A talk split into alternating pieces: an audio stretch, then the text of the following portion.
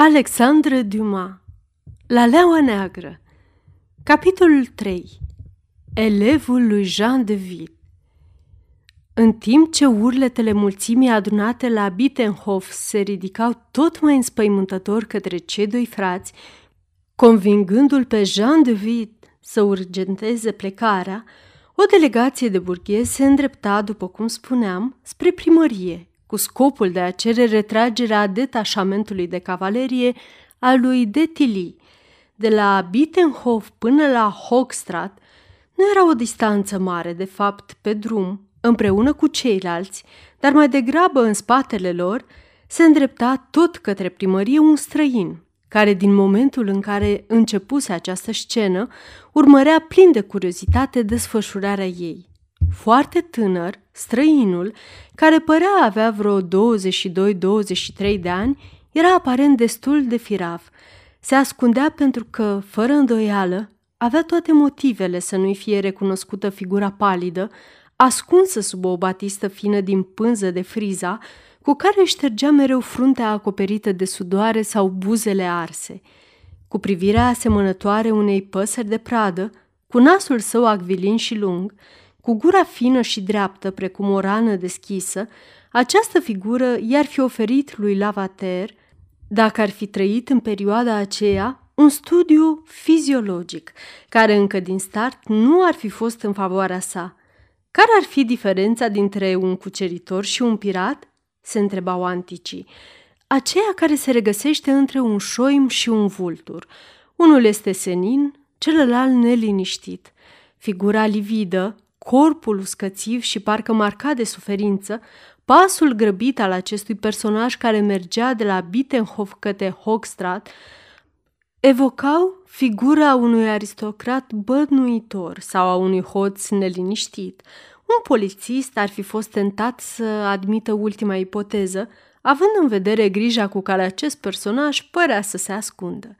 De altfel, tânărul era simplu îmbrăcat și nu părea a fi înarmat. Brațul său slab, dar nervos, mâna sa subțire, dar albă și fină, aristocratică, se sprijinea nu pe brațul, ci pe umărul unui ofițer care, cu mâna pe sabie, asistase la toate scenele de la Bittenhof, cu un interes lesne de înțeles, până când tovarășul său pornise la drum luându-l cu el. Ajuns în piața Hochstrat, omul cu fața palidă L-a împins pe celălalt la adăpostul unui oblon deschis și și-a țintit privirea spre balconul primăriei. La urletele mulțimii, fereastra care dădea spre Hogstrat s-a deschis și un bărbat s-a arătat pentru a dialoga cu mulțimea. Cine a ieșit în balcon?" îl întrebă tânărul pe ofițerul care i l-a indicat pe purtătorul de cuvânt. Acesta se arăta foarte emoționat și părea că folosește balustrada pentru a se sprijini de ea și nu pentru a se apleca spre ea așa cum se întâmplă de obicei în astfel de ocazii. Este deputatul Bovel, i-a răspuns ofițerul. Ce fel de om este acest Bovel? Îl cunoașteți? Este un om cum se cade, cel puțin din câte știu, monseniore. Auzind aceste aprecieri la adresa lui Bovel, tânărul dădu din mână ale Hamite atât de vădit încât ofițerul se grăbi să adauge. Cel puțin, așa se spune, monseniore, însă, în ce mă privește, nu pot să am nicio părere pentru că nu-l cunosc personal pe domnul Bovel. Om cum se cade, repetă tânărul. E un om de treabă sau un om viteaz? Monseniore, îmi cer iertare, dar n-aș îndrăzni să fac această apreciere asupra unui om pe care vă repet, nu-l cunosc decât din vedere. Într-adevăr, murmură tânărul, acum să așteptăm și vom vedea. Ofițerul înclină capul în semn de aprobare. Dacă acest Bovel chiar este un om de treabă, continuă prințul, va considera ca fi ridicolă cererea acestei mulțimi furioase – Mișcarea nervoasă a mâinii care se agita inconștient pe umărul însoțitorului său, precum degetele unui pianist pe clape, trăda arzătoarea nerăbdare ascunsă prost în unele momente, dar mai ales acum, sub aerul glacial și sumbru al figurii. Atunci se auzi glasul conducătorului delegației burghezilor, care îl întreba pe domnul Bovel unde se aflau ceilalți deputați.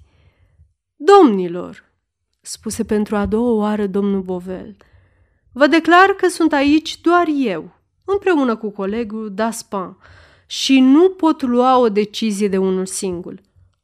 Ordinul! Ordinul! strigau mii de voci.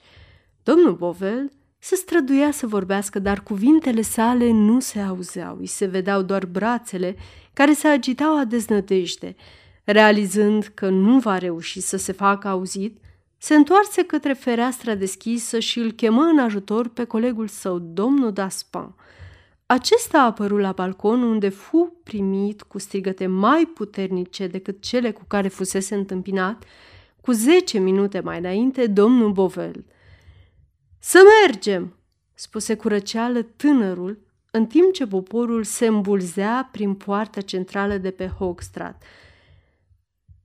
Se pare, colonele, că deliberarea va avea loc înăuntru. Hai să aflăm ce se discută.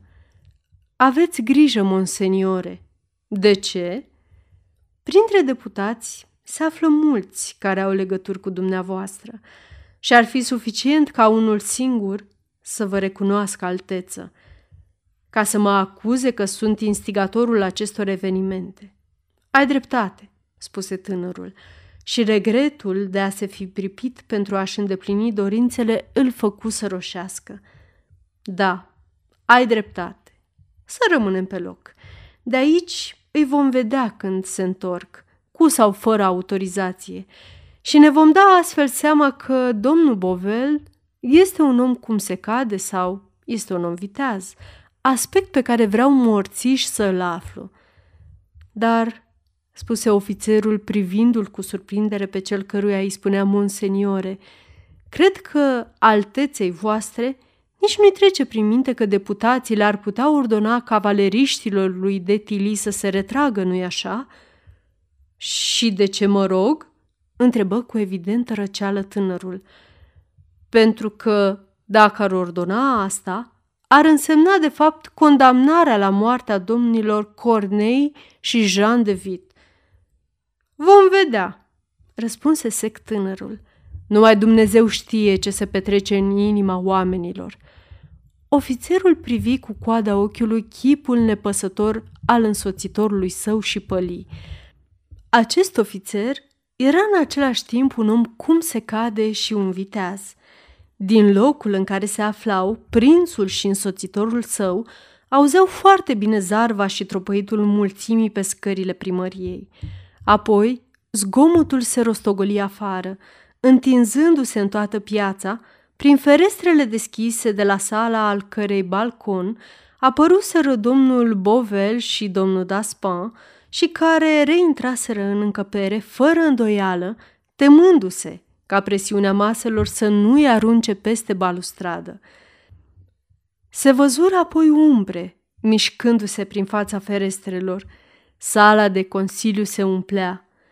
Pentru scurtă vreme, zarva încetă, pentru a renaște mai târziu cu o forță extraordinară, până când ajunsese într-un asemenea grad încât vechiul edificiu se clătina din temelii, cu tremurat parcă de o explozie – în cele din urmă, curentul se rostogoli prin coridoare și pe scări, până la poarta pe sub a cărei boltă se revărsa ca un puhoi. În fruntea primului grup se afla un om a cărui bucurie făcea ca fața sa să pară de-a dreptul hidoasă. Era chirurgul Ticăler. Îl avem! Da, da, îl avem! urla el agitând o hârtie deasupra capului – a obținut ordinul, murmură stupefiat ofițerul. În acest caz m-am lămurit, spuse de-a dreptul liniștit prințul. Nu erai sigur, dragul meu colonel, dacă domnul Bovel este un om cum se cade sau un om viteaz. Ei bine, nu este nici una, nici alta. În continuare, urmări cu privirea fără să clipească mulțimea care se agita în fața ochilor săi. Acum, spuse el, să mergem la Bittenhof, colonele. Cred că vom asista la un spectacol straniu. Ofițerul se înclină și își urmă stăpânul fără să facă niciun comentariu. Piața primăriei și zona închisorii erau asaltate de o mare de oameni, dar călăreții lui Detili păzeau închisoarea cu același succes și mai ales cu aceeași fermitate. În scurtă vreme, contele de Tili auzi rumoarea tot mai puternică pe care o făcea mulțimea, apropiindu-se și zării primele valuri de oameni rostogolindu-se ca niște puhoaie pe pantele munților. În același timp, zări hârtia care flutura prin aer deasupra pumnilor strânși și a armatelor strălucitoare. Mm, da, mormăi el, urcând în șa și atingându-l pe locotenentul său cu mânerul sabiei. Cred că mizerabilii au obținut ordinul. Verbe de ilași, strigă locotenentul. Într-adevăr, în mâinile lor se afla ordinul pe care compania burghezilor îl privi cu strigăte de bucurie. După foarte scurt timp, ea se urni din loc și înaintă cu armele plecate spre călăreții contelui de Tili, scoțând țipete puternice. Dar contele nu era omul care să-i lasă să se apropie prea mult. Stați!" strigă el. Stați! Plecați din fața cailor mei! În caz contrar, voi fi silit să dau comanda înainte. Iată ordinul! strigară o sută de glasuri triumfătoare. De Tili luă ordinul, aruncă o privire scurtă asupra lui și spuse cu voce puternică.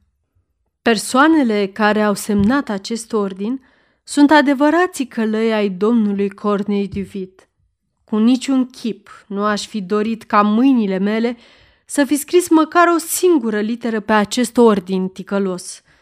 Respingându-l apoi cu mânerul sabiei pe cel care voia să primească înapoi ordinul, Detili îi aduse la cunoștință că un act de gravitate a acestuia se păstrează, după care împături hârtia și o puse cu grijă în buzunarul vestonului și, întorcându-se spre trupă, ordonă Călăreți ai lui Deitili, la dreapta! Apoi, cu glas căzut, dar suficient de puternic pentru a fi auzit de către cei din preajmă, și acum, asasinilor, treceți la treabă! Un urlet furios, în care se regăseau ura, dar și bucuria sălbatică, le însoți plecarea din Bittenhof. Călăreții mergeau încet, fără nicio grabă, în timp ce contele, rămas mai în urmă, ținea piept mulțimii turmentate de succes care ocupa zona pe măsură ce detașamentul se retrăgea. Putem observa așadar că Jean de Vit nu exagerase câtuși de puțin atunci când, ajutându-și fratele să se ridice, îl grăbea să plece. În acest timp, Cornei cobora scara spre curte, sprijinindu-se de brațul fratelui său. În capul scării, dă dură peste frumoasa roza care tremura de spaimă. Vai, domnule Jean, ce nenorocire! îngăimă ea. Dar ce s-a întâmplat copila mea? O întrebă fostul prim-ministru. Se spune că s-au dus la Hochstrat pentru a obține ordinul care să-i alunge pe călăreții lui Detili. Într-adevăr, copilă, dacă oamenii contelui Detili pleacă, situația noastră este cum nu se poate mai proastă, răspunse Jean. Dacă îmi permiteți, v-aș da un sfat, spuse fata tremurând în continuare. Dă-mi-l, copilă, nu m-aș mira dacă însuși Dumnezeu mi-ar vorbi prin intermediul tău. Ei bine, domnule Jean, eu una n-aș trece pe strada principală. Și de ce atâta timp cât călăreții lui de Tili se află încă la post? Da, dar asta doar până când va fi revocat ordinul. Fără îndoială. Aveți cumva vreun ordin prin care aceștia ar trebui să vă însoțească până la ieșirea din oraș? Nu. Sunt sigură că atunci când veți trece de gărzile lui Detili, gloata se va arunca asupra dumneavoastră. Bine, dar există și garda burgheză. Această gardă burgheză va sări prima să vă atace. Și ce am putea face în această situație? În locul dumneavoastră, domnule Jean, aș ieși prin ușa secretă din subterană, care dă într-o stradă pustie. Continuă timid tânăra. Toți sunt în strada principală și așteaptă la intrarea în închisoare, așa că eu aș merge cât mai repede spre poarta orașului pe unde vreți să ieșiți. Dar fratele meu nu va reuși să meargă, replică Jean. Mă voi strădui, interveni Cornei cu o expresie de hotărâre de neclintit. Dar ați venit aici cu o trăsură, spuse tânăra. Dar trăsura este la poarta închisorii. Nu se mai află acolo. Am bănuit că vizitiul dumneavoastră este un om de încredere și am spus să meargă și să vă aștepte în fața ieșirii secrete din subterană. Cei doi frați se priviră cu duioșie, după care amândoi își ațintiră privirea plină de recunoștință spre tânăra fată. Acum rămâne de văzut dacă Grifus ne va deschide această ușă, spuse domnul fost prim-ministru. Nu va vrea. Și ce facem atunci? Am bănuit că vă va refuza, așa că am luat cheia din legătura de chei pe când vorbea cu unul dintre pușcași. Și cheia este la tine? Iată-o. Copila mea, spuse Cornei. Nu am nimic să-ți dăruiesc în schimbul a ceea ce faci pentru mine. Doar Biblia, pe care o vei găsi în camera mea și care este ultimul dar din partea unui om cinstit. Sper din tot sufletul că îți va aduce fericire. Mulțumesc, domnule Cornei. Niciodată nu mă voi despărți de ea. Vorbind apoi pentru sine, spuse suspinând. Ce păcat că nu știu să citesc. Larma se întețește, fata mea. Îi atrase atenția Jean, așa că nu mai avem nicio clipă de pierdut. Urmați-mă, spuse tânăra și îi conduse pe cei doi frați în partea opusă închisorii printr-un coridor.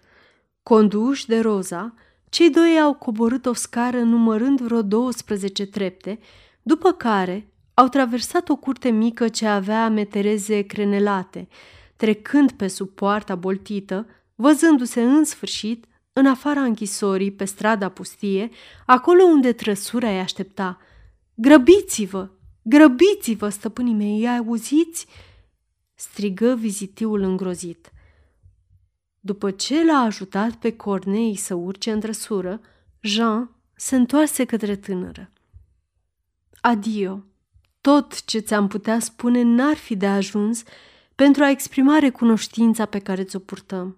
Dumnezeu să te aibă în pază și nădăjduiesc că El își va aminti că ai salvat viața a doi oameni. Roza prinse mâna fostului prim-ministru și o sărută plină de respect. Plecați!" îi îndemnă ea. Se spune că forțează poarta.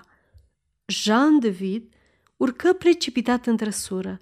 Se așeză lângă fratele său și, trântind portiera, strigă La Tolhec! Tolhec era numele porții care ducea spre micul port Schweningen, acolo unde un mic vas îi aștepta pe cei doi frați. Trăsura porni în galopul celor doi cai puternici. Roza îi urmări până când trecură de colțul străzii. Abia atunci s-a întors. A închis poarta în urma ei și a aruncat cheia într-o fântână. Zgomotul care o făcuse pe Roza să înțeleagă că se forțează poarta era într-adevăr provocat de mulțimea care, după ce obținuse evacuarea detașamentului lui Detili, se năpustea acum plină de furie asupra porții. Oricât de solid ar fi fost aceasta, nu avea cum să reziste mult timp, chiar dacă, spre lauda sa, temnicerul Grifus refuzase cu încăpățânare să o deschidă. Având o paloare aproape cadaverică, Grifus tocmai se întreba în sinea sa dacă nu ar fi fost mai bine să deschidă decât să lase mulțimea să o distrugă. Când se simți tras ușor de poalele hainei. Se întoarse și o văzu pe Roza. Îi auzi pe turbați?" o întrebă el. Îi aud atât de bine, tată, încât, în locul tău, Ai deschide, nu-i așa? Nu, i-aș lăsa să o forțeze. Dar mă vor omorâ. Da, dacă te vor găsi. Dar cum ar putea să nu mă găsească? Ascunde-te. Unde? În carcera secretă. Dar tu, copila mea, voi coborâ împreună cu tine. Vom închide ușa după noi și vom ieși doar după ce vor fi părăsit închisoarea. Firar să fie, ai dreptate, strigă Grifus. Incredibil, adăugă el, câtă minte se ascunde în căpșorul ăsta. Apoi, pentru că poarta a început să cedeze, spre bucuria mulțimii, Roza deschise mica trapă și îl îndemnă să o urmeze. Dar prizonierii? întrebă Grifus. Dumnezeu va avea grijă de ei, iar pe mine lasă-mă să am grijă de tine. Grifus își urmă fica și trapa se închise deasupra capetelor lor chiar în momentul în care mulțimea se năpustea în curtea închisorii.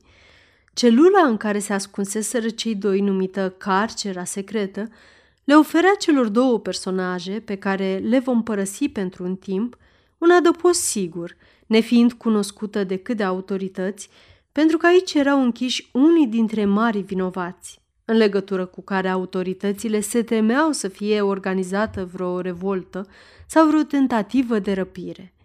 Poporul năvăli în închisoare răcnind din toți rărunchii. Moarte trădătorilor! La spânzurătoare cu cornei de vit! La moarte! La moarte! Sfârșitul capitolului 3